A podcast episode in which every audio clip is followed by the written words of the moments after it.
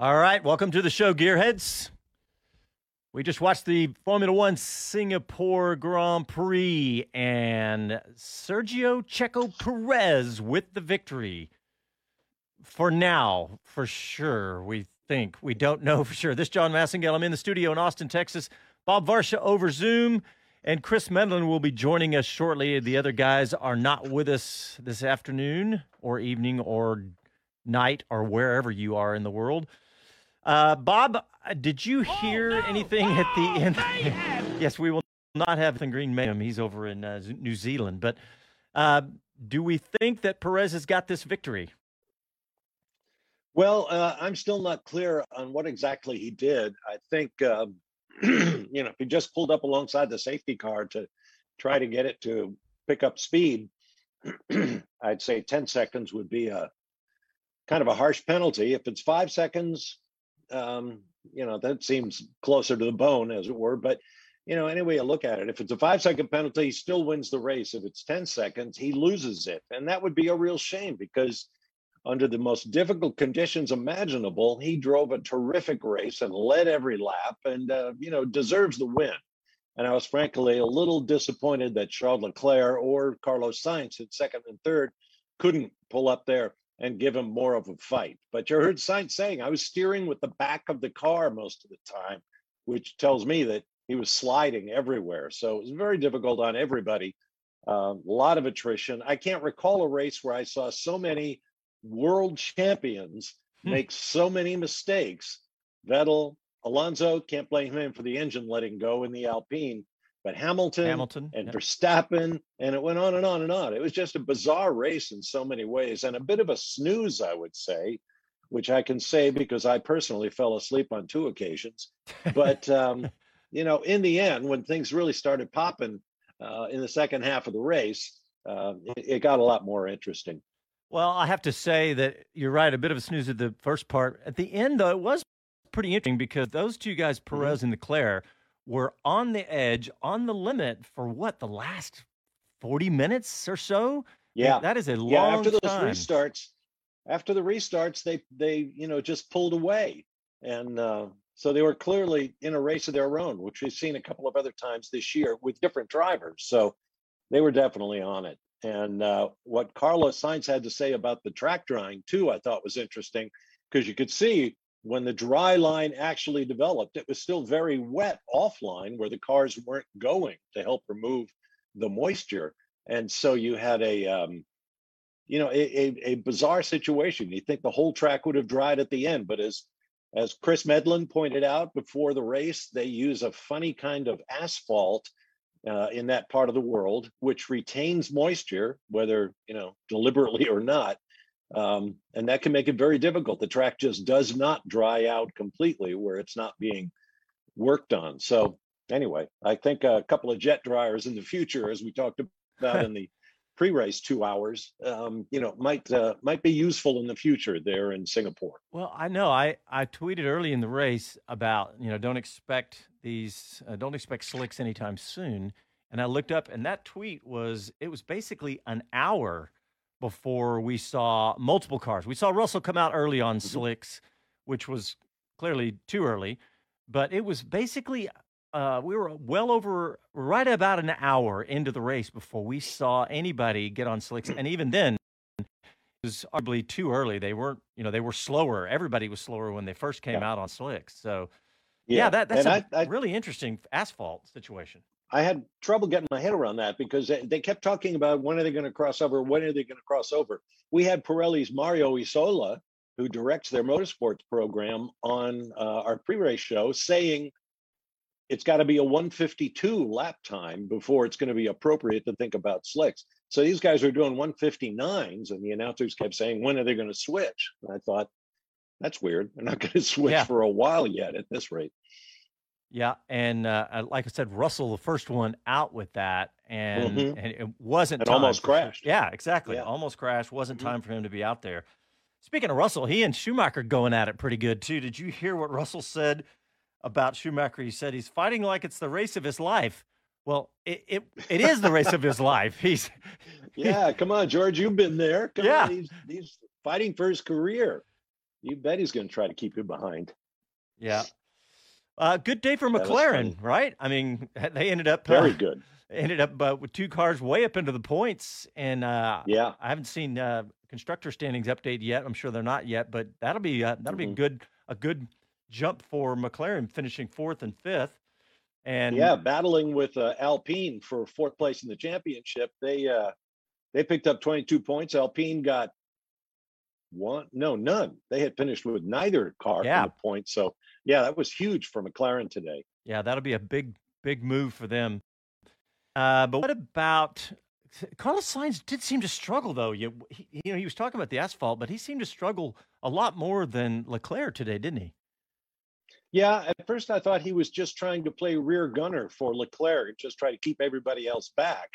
But uh, as we heard him say post race, he was he was struggling. He was having to adjust to the car that was oversteering everywhere because uh, the back kept wanting to step out. So, yeah, he had his hands full with the car and uh, and did a great job to finish up there on the podium and help contribute to a great day for Ferrari. Uh, not that they have anywhere to go against Red Bull's huge uh, championship points lead in the constructors but still a good day for Ferrari to get second and third and get all those points and you know and show some competitiveness here at the end of the season. You know, they've made so many mistakes, had so many problems.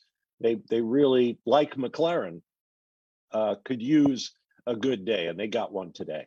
Yeah, and you know what? That's good for Ferrari to keep a, a gap ahead of Mercedes because Mercedes was closing has been closing that gap because of mm-hmm. the consistency, really, of, of Russell more than Hamilton, even. But both Russell and Hamilton have been scoring lots of points, and they're closing that gap. So that'll that'll give them a little bit of breathing room after today, uh, ahead yeah. of Mercedes. So and a good, you know, you have to say it's a good day for Ferrari. You know, as as tight as that was at the end, I really didn't. I would have been surprised had Leclerc been able to pass uh, Checo. I mean, there was a a mistake too, but they seemed to make a mistake or two. You know, it was especially with about 20 minutes to go. They were both still sliding all over the track with 20 minutes to go on those on the slicks. Yeah, yeah. Everybody uh, had difficult circumstances to deal with, and, and full credit to those who were able to keep the pointy end going forward, as it were. Uh, while guys like Verstappen was into the runoff road and Lewis Hamilton, you know, uh, locked up and went straight on, and Hamilton hit the fence. Yeah, um, yeah. People were obviously working really hard. Latifi had got more crashes and other contact than I can recall right now. Um, so yeah, disappointing day for Tsunoda. Um, one point, I guess, for uh, for Alpha Tauri through uh, Pierre Gasly's effort. Uh, that team continues to struggle a bit. Would have thought that they'd they would have been tougher today, but you know, didn't work out that way. Uh, we just heard from Chris Medland. He said he's got a bad connection for the moment. He's going to go out and get some interviews and get back with us. It's always really bad right after the race. Hopefully, he'll have uh, a little reprieve for that here. yeah, dial up. That's about what he needs. So hopefully, we'll hear back yeah. from Chris here shortly. He'll get some interviews for us. Uh, but you know, really, overall, really bad day for Mercedes. I mean, uh, kind of a disaster. Yeah, uh, but poor George Russell. I mean, he was just never on the pace this weekend, which is unusual for a guy who's been arguably the most consistently good driver in the series. You know, always finishing in the top five, and now two instances, Great Britain being the other. Um, that's a real head scratcher for him. And then, of course, Hamilton had the car to start from third, and uh, you know was battling in the top five until he threw it off the road. Uh, so, yeah, not a good day at all for Mercedes. And I don't recall seeing many of those pictures we're so used to getting of Toto Wolff sitting in the garage, grimacing or smiling or doing, you know, whatever, whatever he does as he wears his emotions on his sleeve. So I don't know, maybe he got so so upset his head exploded. But um, yeah, that that was a difficult one for Mercedes and. Suzuka won't be a whole lot better, but um, you know, then maybe circuit of the Americas and and certainly uh, Brazil after Mexico. Yeah. Well, let me give out the phone number in case anybody wants to call and join the conversation. It's 512 643 5483. 512 643 live. Yeah, we'd love to hear from you guys. Got a couple of comments going on YouTube right now. Uh, nominal time says morning from Central Oregon. It's time to race was plus or minus five laps. Question mark doesn't seem it was going to change the results. Says Verstappen. Yeah, I guess that sounds about right. Um, like uh, Kevin Kelly says, pretty awesome. We only lost one lap. Uh, yeah.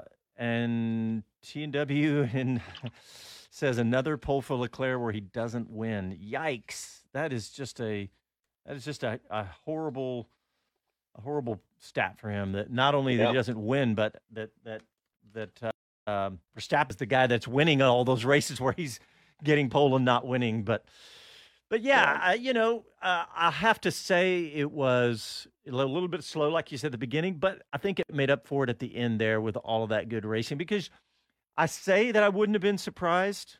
Uh, I say I would have been surprised if Leclerc had won, but it could have happened pretty easily because there was enough movement in those cars. They were sliding around enough that it could easily yeah. have happened. Yeah, big challenge for everybody. You saw when Alonso got out of the car after his engine let go and he took his helmet off and was sitting behind the chain link fence. I mean, he was just, you know, sweating like a pedophile. Um, and his hair was all matted and wet. Uh, back when David Hobbs and I were calling these races for ESPN and Speed and Fox and what have you, David always used to notice when a driver got out of the car and wasn't sweating much because David used to sweat a lot too in the car. But there were guys over the course of time, like Thierry Boutsen from Belgium, who won a handful of races in his Formula One career with Williams and other teams. He would never sweat, and he'd get out, and his hair would look like it had just, been, you know, he'd just come from the salon. It was the most phenomenal thing. so that was uh, sort of our our measure of difficulty of the race is uh, how badly the drivers were sweating afterwards. Hmm. I I missed Sergio Perez's comments about he said it was the Mexican way. Did you hear that? Did you hear what he was referring to?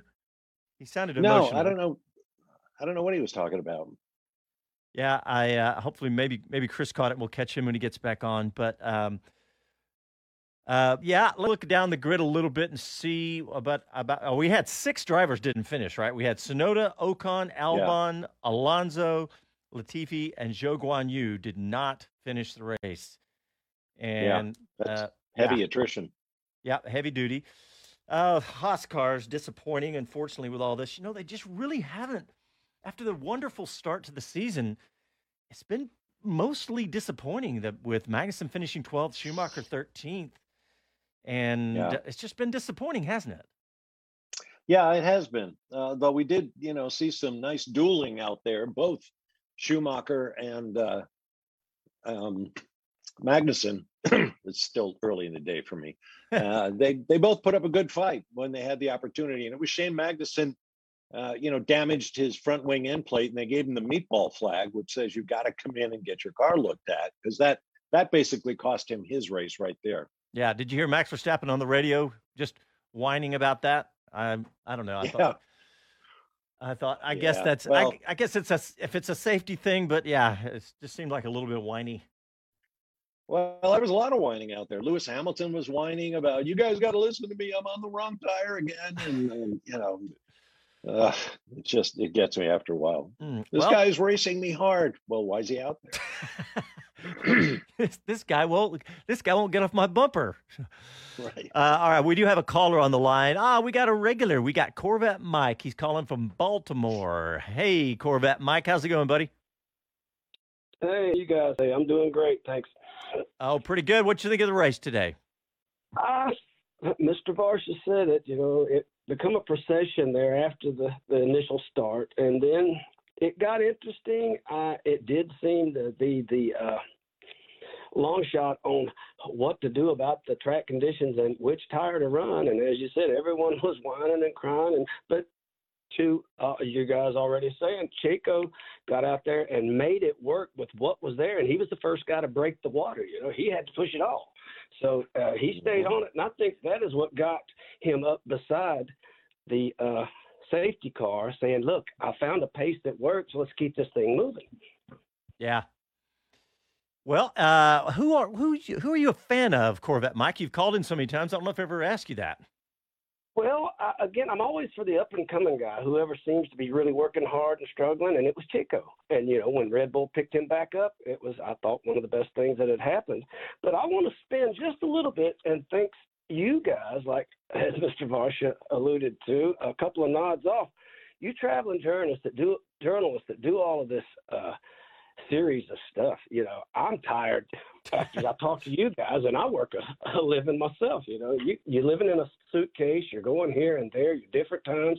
Thank you guys for what you do. We do appreciate it. Well, thank you, Mike. I uh, appreciate the call, but we don't we don't travel to every race. Chris Medland does, but Chris he is a, a, little younger than us, so he, he can he can get away with that. But uh, but thanks, Mike. We appreciate you calling. Appreciate the kind word. Thanks for listening and all that. But uh, but yeah, look, guys, we we're we're doing what we love. We absolutely absolutely love this, so it's fun for us. But but and yeah, we the, would love to travel. We'd love to go to all the races if the budget were there. So absolutely, yeah, we got to go Same to Miami. We'll be in. Uh, we'll be, of course, we're here. I'm here in Austin. Bob's coming down for that, and uh, but mm-hmm. next year we'll be uh, we'll do Vegas as well. So we'll do all three races in the United States next year. And uh, yeah, speaking of, of late nights, we got Japan coming up next week, and that's a 1 a.m. Eastern start time. So that will be an early one. That'll be fun. Uh, but you know what? Let's go ahead and squeeze in a break. And when we come back, hopefully we'll get some interviews from Chris Medland, who is on site at Singapore. And we'll continue to break down the race and bring you lots more after the break. Listen to Speed City back after these messages.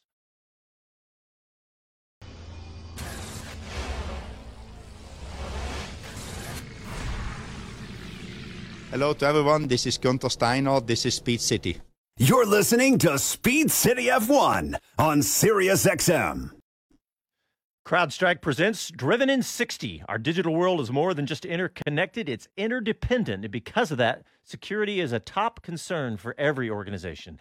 The Mercedes AMG Petronas Formula One team knows they're a potential target for a host of digital attacks, which is why they leverage the CrowdStrike Falcon platform to deploy end to end security solutions. CrowdStrike revolutionized cybersecurity by harnessing the speed and power of the cloud to verify and stop the most sophisticated cyber attacks. Our cloud native Falcon platform protects and defends organizations against increasingly complex threats so you can have the peace of mind to focus on your business momentum, not what's trying to stop it. That's protection that powers you. To learn more and to try CrowdStrike Falcon free today, visit crowdstrike.com/xm. All right, welcome back, everybody. We uh, we're trying to wrap up the Singapore Grand Prix, and uh, let me give out the phone number 512-643-5483. and we have ah, I know who this is. We have a regular on the line. We got Drew on the line, and Drew, I want to thank you for listening, for tweeting at us, for participating. And I know you're a huge Haas F1 fan like me, and I know this is disappointing for you. yeah, I uh, I appreciate it. I uh, I can't help myself tweeting and listening. I enjoy the content so much, but I am uh, super frustrated with Haas today. You know, Russell and Mercedes, they had the same kind of issue. They were looking at the same track conditions, same everything, and then I love the idea that they're going to try something different and put, you know, the slicks on on early. They can get an edge, nothing to lose and to me, that was kind of that winner's mentality, that competitive edge that I, I'm just not seeing from Haas. That's breaking my heart. I wanted them to to really fight, um, and it seemed like the only one who wanted to fight was Mick. You know, for you know the back markers. Yeah, he was putting up a pretty good fight with with Schumacher. I don't know if you heard the beginning, but uh, I was talking about what Russell said on his team radio. He said, "Yeah, Mick is fighting like it's the race of his life. And well, and, and Drew, it is the race of his life because we don't. He doesn't know if he's going to have a Formula One seat next year. I mean, it's honestly right now it's not looking good for that. But I, I mean, I have to agree with you. I want some more fight. You know, I, I do love uh, Gunther Steiner like everybody else, but I, I don't know. I, I saw him playing to the camera and stuff this time on Twitter, and I was like, you know what, I. That's that's all good to have all that personality, but let's I want some of that old Gunther where he's. You, you remember what he was saying to uh, well to Mick earlier in the year and to uh, Mazepin last year. He was like, "Come I mean, on, man, the fuck uh, the whole button." yeah, he said yeah. that, and, but but you know, I want some more of that fire from and and it starts yeah. at the top, doesn't it? Yeah, I, I'd like to see a little bit more of the NASCAR team rub off on the F1 team. I, I just don't see that that fire in the belly right now. Other than you know, I, I think Mick's showing it, but I think that's self-preservation.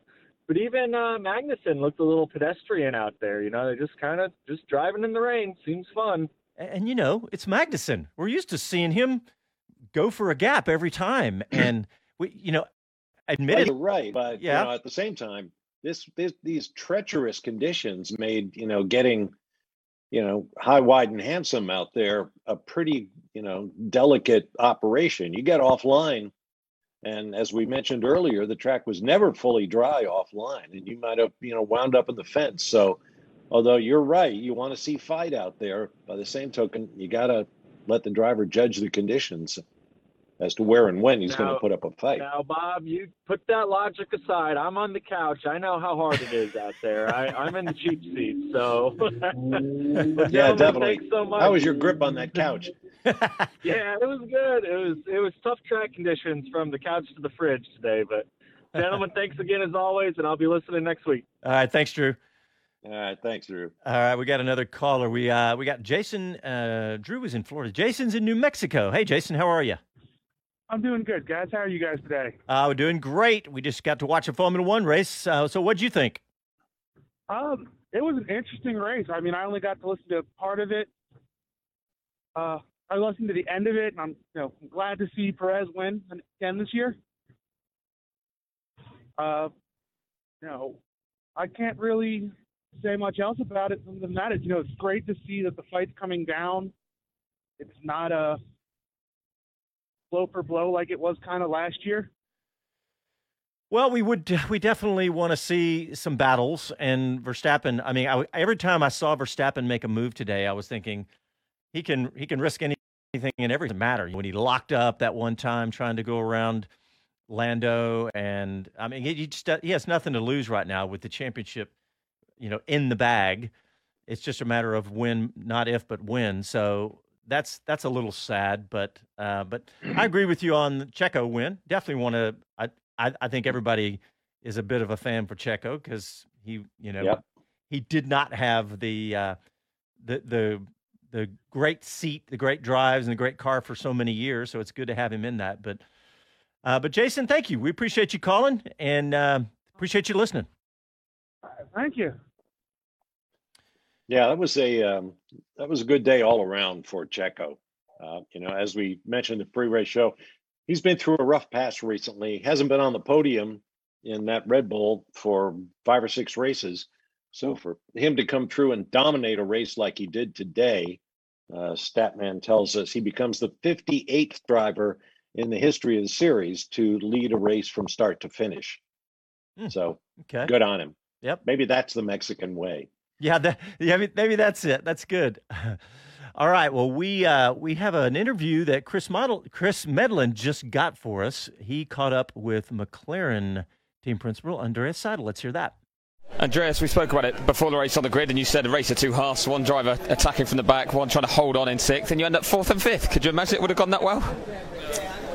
Uh, no, obviously, very very happy with the with the outcome. The team did an excellent job today in, uh, in a difficult race level of uh, two great drives, keeping it together, not going off. We have seen how difficult it was today, how many people went off or even even crashed. And yeah, thanks to a great teamwork between drivers and the team, made the right calls at any uh, time of the race. Uh, didn't take any unnecessary risks. That's why we also waited with uh, switching to the to the slick tires and uh, obviously very important result for us.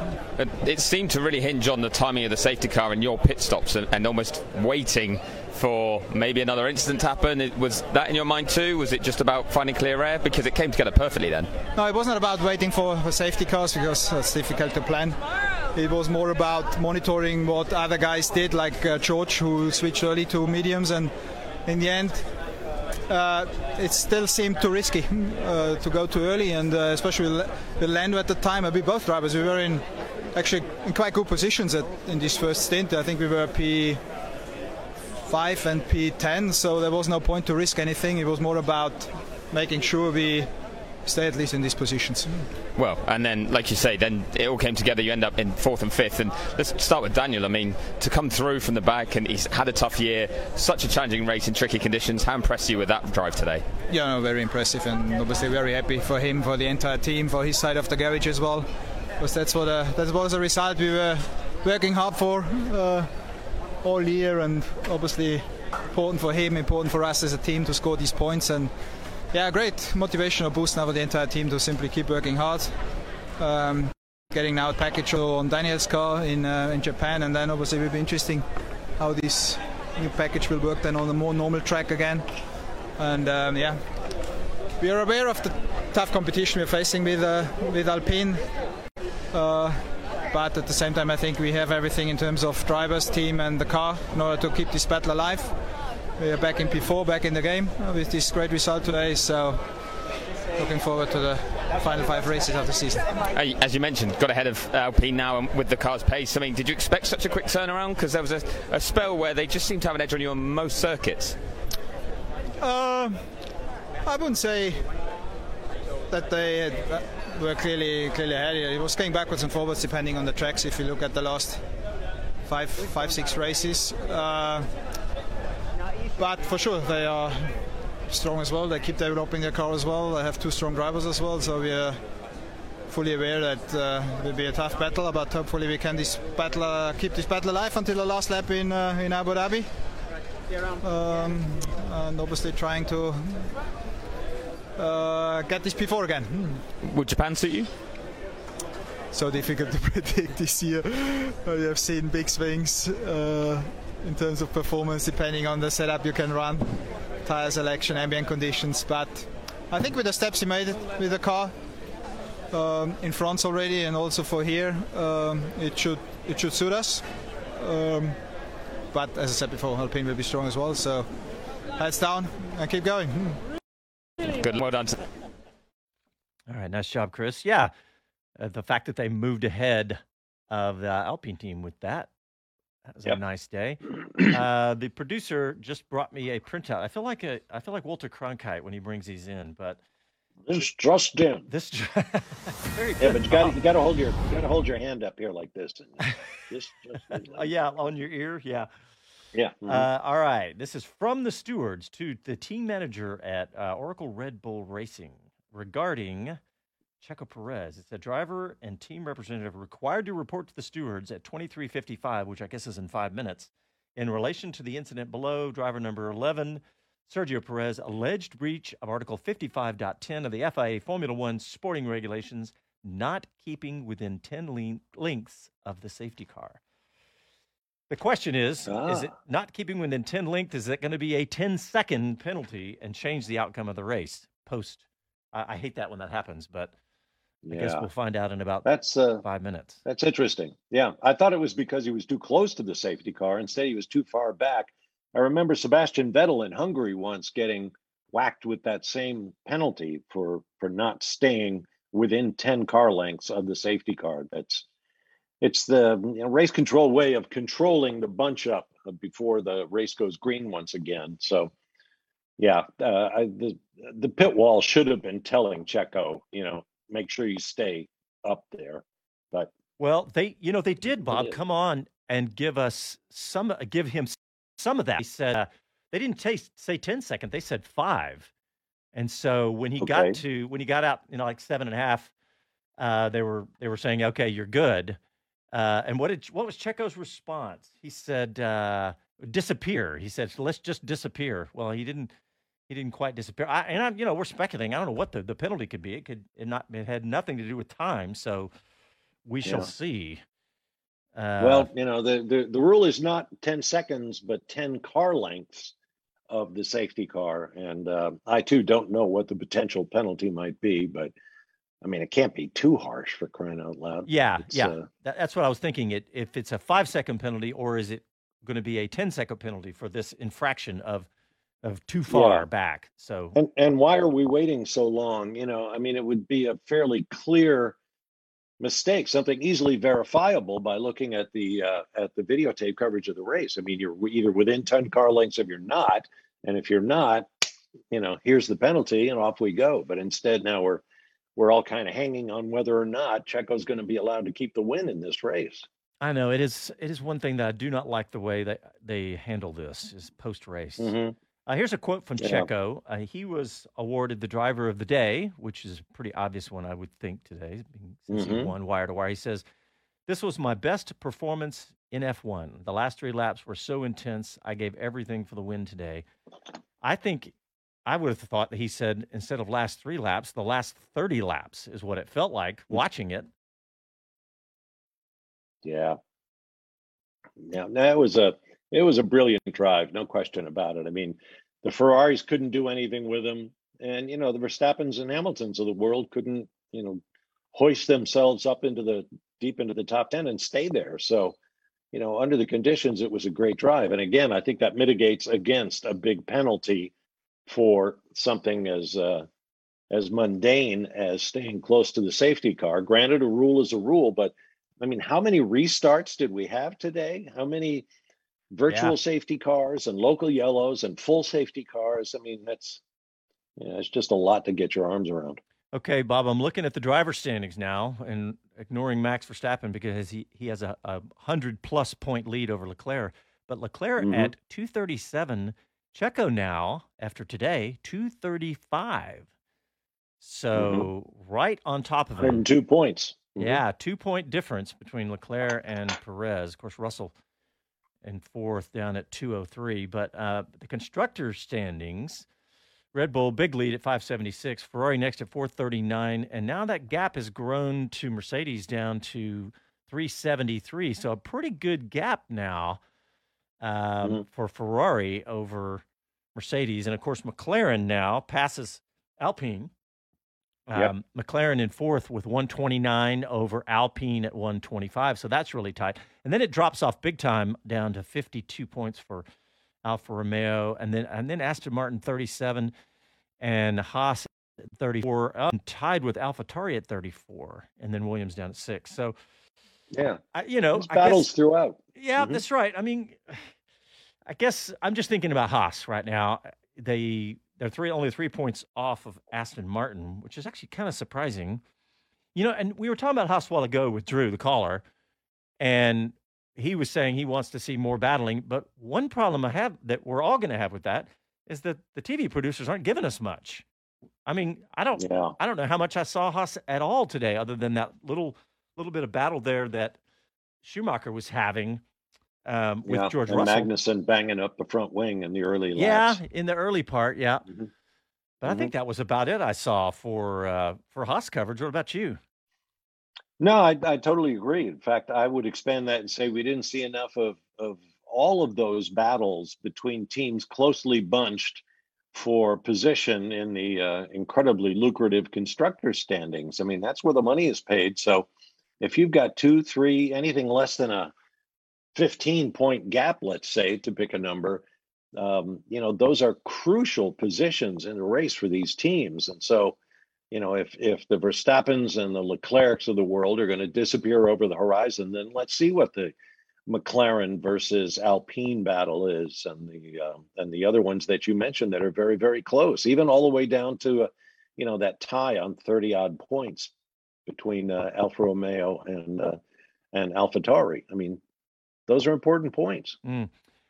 Okay, interesting points on YouTube. Kevin Kelly says F1 TV did a review on both restarts and he could be penalized for both.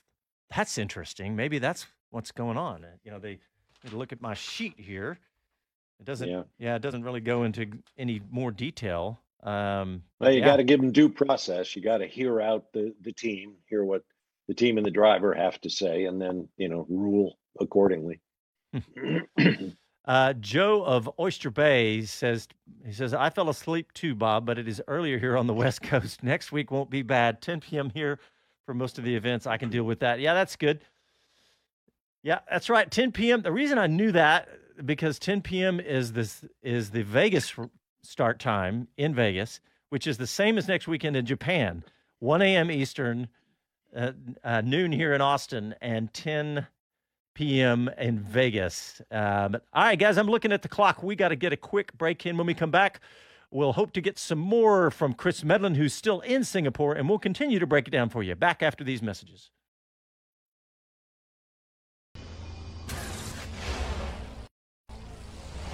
Hi, this is Jay Leno from JayLeno'sGarage.com, and you're listening to Speed City. You're listening to Speed City F1 on Sirius XM. All right, welcome back. We were just talking about during the break, Bob and I were talking about that Singapore set a record for 302,000 fans. And uh, I'm just looking at some pictures of the crowd. Yeah, it looks like it. Bob, you were talking about at the uh, the sliding scale that that Miami did. I'd forgotten about that. Yeah, and I think uh, uh, more races are going to that now. Uh, certainly, we know Las Vegas is going to that. The price of tickets is going to be based on on demand, and as fewer and fewer tickets are available, I suppose the price will go up and up. In contrast, uh, you and I talked about this in our production call, John. The folks at Spa have now put next year's Belgian Grand Prix tickets on sale, and they start at uh, I think it was $182 yeah. for a three day general admission ticket, which means you can walk one of the most eminently walkable and exciting racetrack that's on the circuit for you know the equivalent of about 60 bucks a day which you know in in the motorsports world sounds reasonable to me so i'll be interested to see if that's a a strategy, let's say, by the folks in Belgium who have only a one year extension of their Formula One deal, despite all the money they put into that racetrack in the last year. Uh, whether it's a strategy by them to get even more people through the gates so they can go back to Formula One and say, see, we among most popular, most productive races on the calendar, so we deserve to stay here. And, and if so, I hope that it succeeds with flying colors. We need uh, we need virtual statman to tell us the prices because I was thinking as you say that Austin mm-hmm. this year is roughly double that for a three day pass. After yeah. the, after tax and everything, it's going to be about three hundred and seventy five bucks or something like that. I just wonder. Yeah. I've seen this before, but I haven't seen it in, in a number of years about ticket prices around the world. But that is interesting strategy, though. If they if they truly are doing that, because that is cheap. 180 bucks. That's what that's what the very first three day passes were for COTA back in 2012, 10 years ago.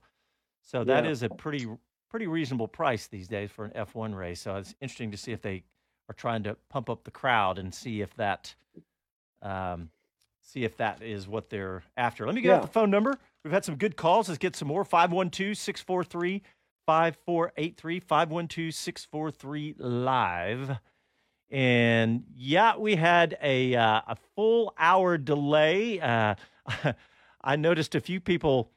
Uh, I had some I had people on Twitter commenting. They were going, "Oh, I'm glad it was a delay. I got up at the normal time and, and tuned in, and and the race was just starting. Didn't realize it was a delay. So, uh, yeah, that was good for those folks. Uh, but let me just look at the uh, at the finish, Bob, because we had talked about.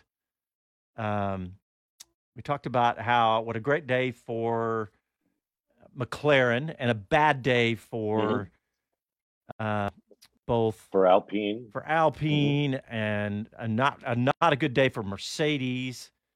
But um, but what else tickled your fancy from today's race, Bob?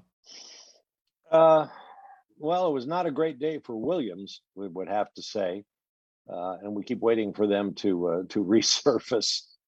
Um, a lot of attrition, as we pointed out, only 14 finishers. That's the lowest for a long, long time.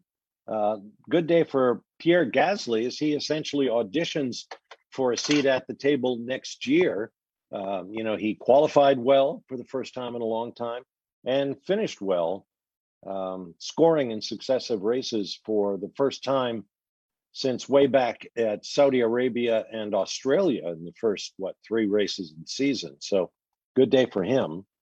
Uh, kind of a good day for Sebastian Vettel. You know, he's he's uh, mm-hmm. waving goodbye to one track after another in his uh, glittering career, and uh, did not qualify well. Felt very very badly. You may have seen his radio transmission after being knocked out in qualifying uh, in Q1, saying it's over.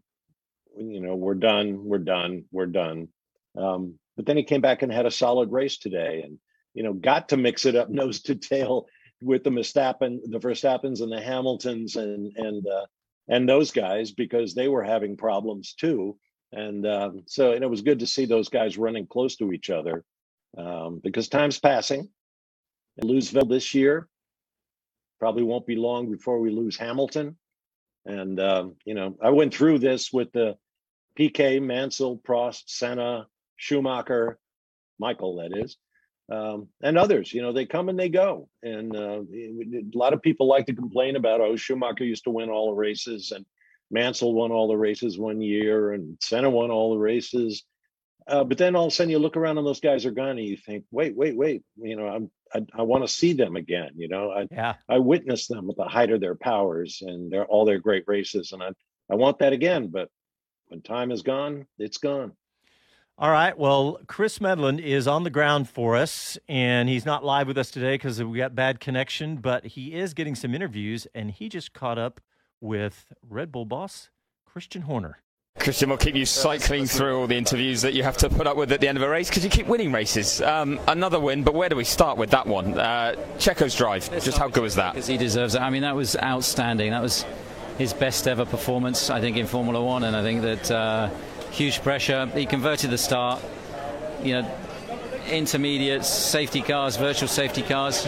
He just kept a cool head, kept looking after the tyres, was able to pull away from Charles then obviously went on to the slicks, then a safety car, and then being the lead car, you know, it's always very, very difficult in those conditions because everybody is is getting their reference from the car ahead, and of course he didn't have that. So to manage it the way he did, and uh, in the end he finally broke the DRS and was able to pull out a healthy lead um, for, for, an incredible victory. Really, really fantastic. Well, like you say, those final laps, because you guys needed him to, we don't know what will happen with this stewards investigation, and he had the pace in hand and made no errors. I mean, how impressive was that stint to put in such a, a burst of pace?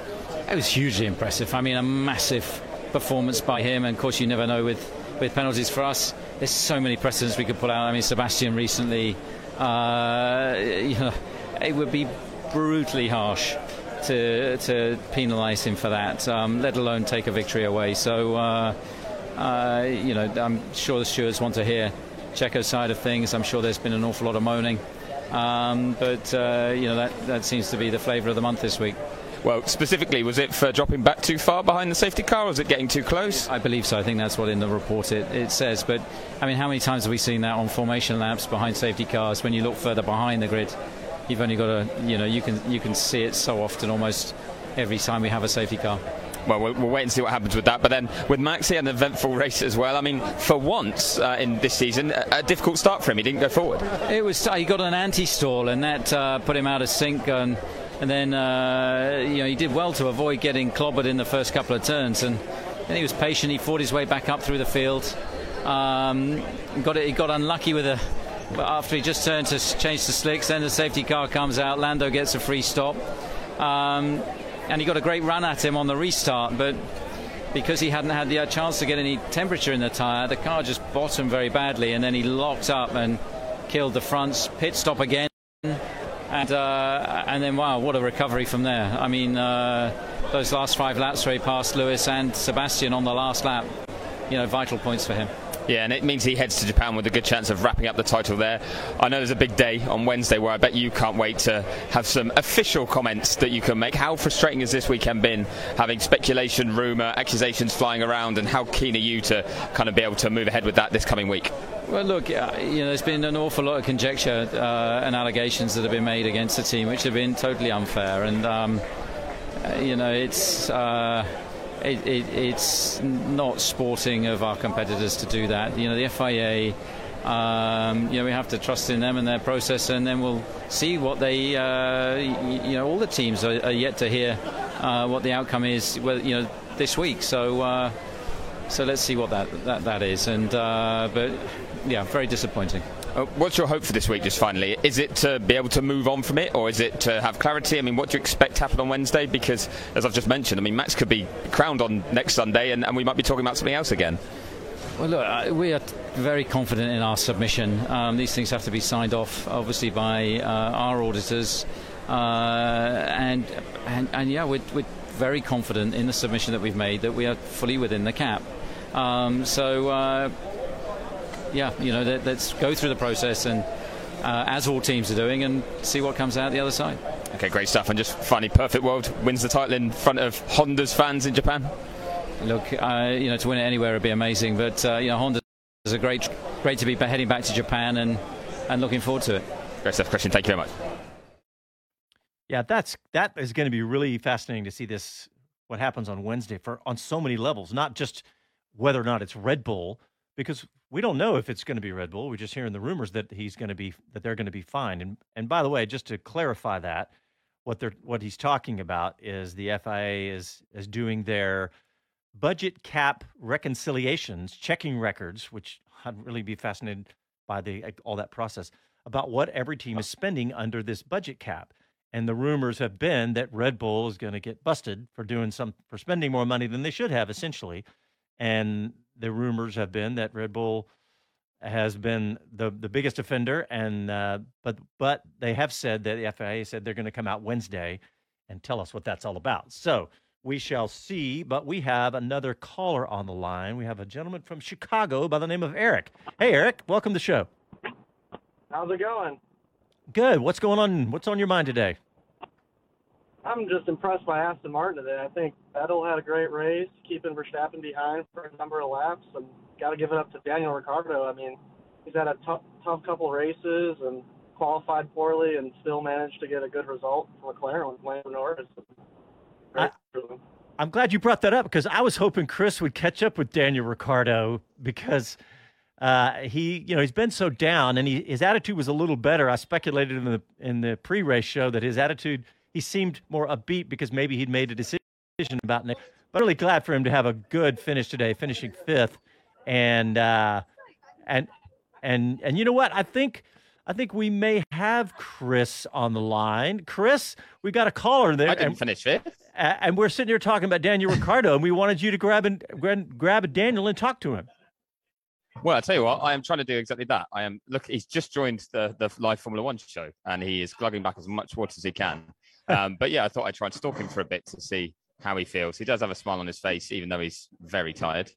Um, and he's getting mobbed because this is an extremely busy um, paddock. And with everyone trying to pack up and get to Suzuka, I'd say it's too busy, to be honest. Uh, so there's a lot of people that aren't able to get their equipment through. There's a lot of people that can't pack things up, and uh, yeah, it's uh, it's a bit of a mess down here. But uh, Daniel is the centre of attention while he speaks to Formula One right now about how his day went. He's been doing media for a good half an hour, uh, which shows that people are interested in how his day went as well. They they, they want to see Daniel do well. So um, yeah, it's it's good that he had a day. I just just caught the end of your answer there, John, and it is really good to see him have a, a day like this. Uh, I was speaking to Andreas Seidl, who I think we've heard from on the show already. Yep. Um, and before I interviewed him, uh, he was waiting. He wanted to congratulate Daniel himself and give him a big hug and kind of show the teams behind him. So that was a really nice touch as well. Oh, nice. Well, by the way, thanks, Eric, for the call. We appreciate it. Uh, but yeah, well, what else? What's the field, Chris? We haven't had, had a chance to talk to you much since the race. Uh, yeah, it's been it's been messy in here. It's uh, it's been very busy, and I really feel for a lot of mechanics actually that are trying to just uh, do their jobs in around uh, a lot of body. Um, it's I guess it's the lingering thing of what happens with Checo and this uh, investigation. Um, spoke to Christian Horner, who I don't know if we played out. Yeah, yet. we got that one. Uh, there we go. Um, so when I spoke to Christian, yeah, he talked about it being brutal, didn't he? If he loses that win, but at the same time, you've got to apply rules. So we'll have to see what the uh, stewards come up with after uh, visited them. He's done that already. He went about 20 minutes ago to the stewards. Uh, so he's already gone and sort of pleaded his case. And, you know, in many ways, that's that's a good thing for him. He's been able to state his side of things from behind the wheel, and uh, and Red Bull got a chance to argue their point of view. But that's not been the case for for everyone each time. And you know, we're in that annoying situation, aren't we, where we're long after a race is finished and we don't know actually who's won it. Yeah. So that's I think there's that there's that kind of feeling right now of like, well, what is the final result here? Um, we'll kind of wait and see. But um, yeah, it's uh, the, the very buoyant place to be at the moment is uh, McLaren, based on the day they've had and getting themselves ahead of Alpine less so at Alpine themselves. But um, I'm actually going to try and doorstep Mike Krack, who, as I've said those words, has just appeared. So I'm going to chase him um, because Aston Martin had an excellent day. Um, and I don't know if he'll yeah. Uh, give me a bit of time while I'm uh, while I uh, try and doorstop him celebrating a little bit. Uh, Um, well, while you're doing that, I'll read a comment off YouTube. Kevin Kelly says, um, he says, I just saw Medland walk by the F1 TV post coverage, post race show coverage. So he's he's watching you on television. Uh, See, there you are. Well, just getting in the way all the time. I'm going to grab Mike quickly. Mike, uh, if I may, um, j- just ask uh, while we're live on air in America, how happy you are with that result today. Yeah, quite happy. I think uh, it was good that we made a step in the in the constructors. Both drivers did really, really well, not uh, keeping a foot wrong. Uh, you saw it was many, many, many people who, who did. So uh, yeah, it was quite good. Um, it was was critical to keep keep your head down, uh, not not to change too early to the tires, and uh, yeah, and try to to to to bring it home at the end of the day because many people didn't.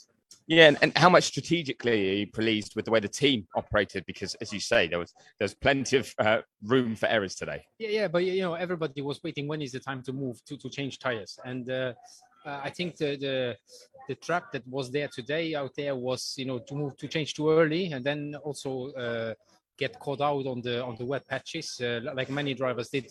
So I think from that point of view, I I think team team did really well. You know, not to go too early, and then also. Uh, after that, you know, to to to for the drivers to tell to let them know when where is it wet and where it isn't, and uh, yeah, and, and not try to to fall into the mistake that others did. And yeah, just a, a word on Lance. He sometimes gets a bit of uh, unfair criticism for the way he sometimes performs, but in tricky conditions like this, he seems to come alive. Yeah, but this is nothing new for us. Uh, it is you guys that write that. Um, I, I, I keep saying that he's much much better than his reputation. Uh, we always see as soon as it is wet, he's there. So uh, I'm, I'm really happy that uh, he it could materialize today. That he got the point, points that he's already for a while, and uh, yeah, I'm I'm quite happy for him.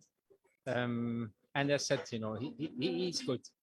And just finally, because you're a man in demand, I know you've got some more people to speak to, but uh, hopes for Suzuka, do you think that's going to be a, a tough weekend for you, or do you reckon the car might be okay around there? No, I think we will be okay. I mean, we have had several updates uh, since Zandvoort, uh, another one here. Uh, we'll have a very small update also in, in Suzuka. So I'm, I'm confident that uh, we can maybe do like we did in uh, in Zandvoort and maybe better. We look forward to seeing how you do. Thank you very much for your time. Thank you. There we go. The uh, happy Aston Martin team principal, Mike Krack, and I've just annoyed uh, half of my print colleagues because I butted in before he spoke to them. So uh, I'm just here, just here making friends tonight. Couldn't right, happen well- to a nicer bunch of guys. All right. Well, coming up, coming up after this, we'll have more from Chris Medland in Singapore, and we'll finish up our coverage of today's Formula One Singapore Grand Prix.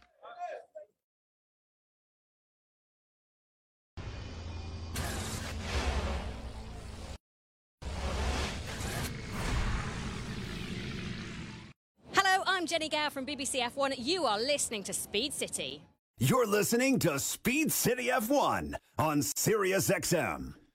The Speed City F1 post race show on SiriusXM is brought to you by CrowdStrike. Stop today's most sophisticated cyber attacks at the office, the racetrack, and everywhere in between. Learn more at crowdstrike.com/xm. Don't forget that XM. Speaking of CrowdStrike, George Kurtz, the CEO of CrowdStrike, was racing at Petit Le Mans yesterday, Bob, and he's going to be racing again next week, right? Yeah, he was racing uh, in a very good car too with John Bennett and Colin Braun in the Core Autosport uh, car. Uh, I know they didn't finish the race. They had a, a pretty troubled day, and the uh, the car eventually suffered crash damage.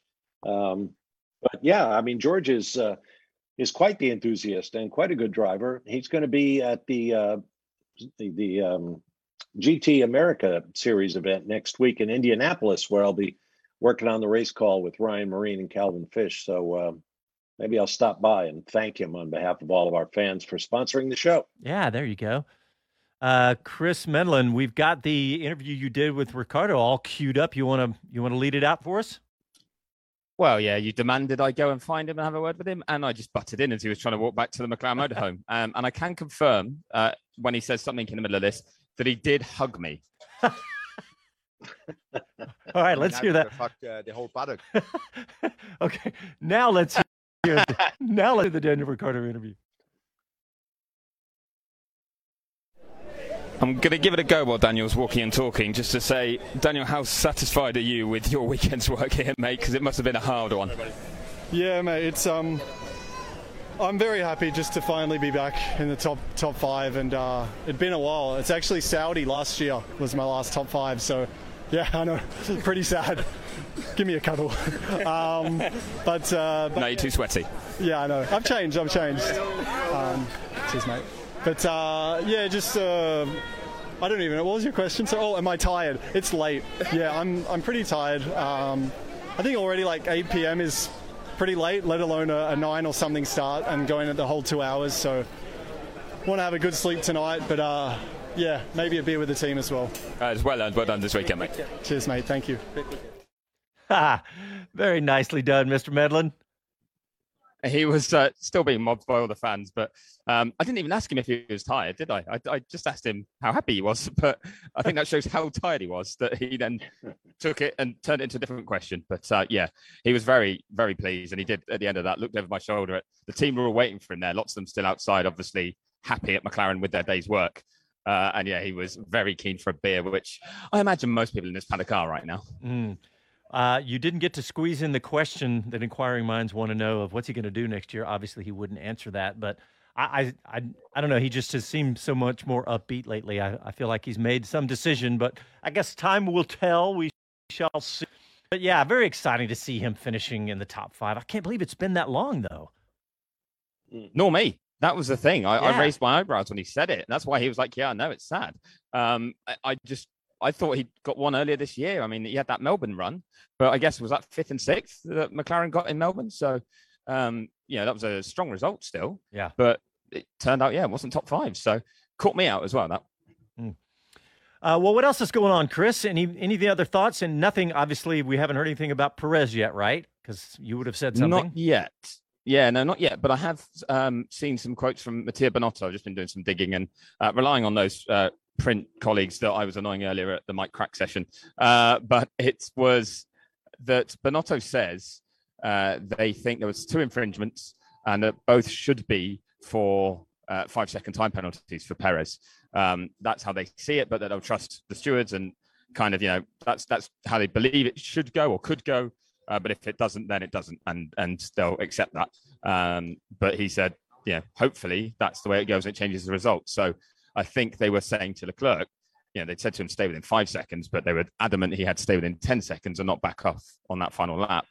Uh, so um, yeah, it's still still within range, isn't it? Seven and a half seconds was the gap uh, at the flag. So if he did infringe twice and they penalise either, I guess if you if you penalise for one, you're going to do it for both. So could well happen. Um, and he, he referenced Antonio Giovinazzi back. I think he said Spa 2020. Um, I'm just frantically racking my notes to see uh, exactly what comment was he gave. It was yeah, well just Giovinazzi in 2020. Uh, he says he thinks it was a five second time penalty for that infringement, uh, which was not remaining within 10 car lengths of the safety car before the lights went out. And we did hear Lewis Hamilton mention that, didn't we? Live at the time on his team radio. He said Checo had dropped back too far before the safety Yeah. car had said it was coming in and the lights had gone out. So it's not just Ferrari noticing this. Um, the one, yeah, the, the little bit of buzz that I actually got was I said it before we went to that last break that you know, I guess they get a chance to plead their case, but there's a few people around here going, it can't take this long. It, sh- it should have been done in the race. You know, there was there was a lot going on, but the stewards had plenty of time to note that first incident, and it took ages for them to even put it on the race control screen to say, oh, we've seen something here, and then to decide, oh, we'll look at it after the race.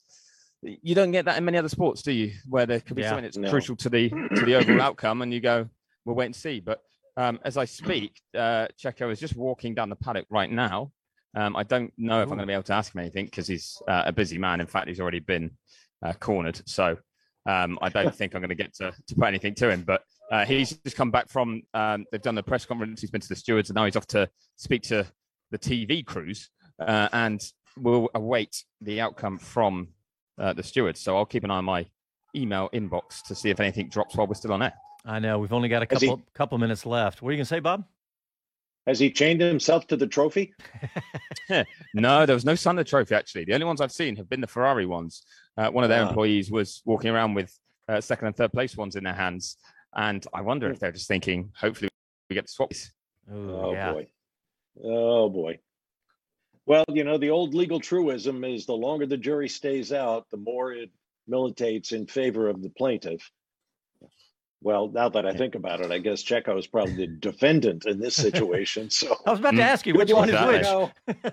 Don't take the law into your own hands. You take them to court. okay.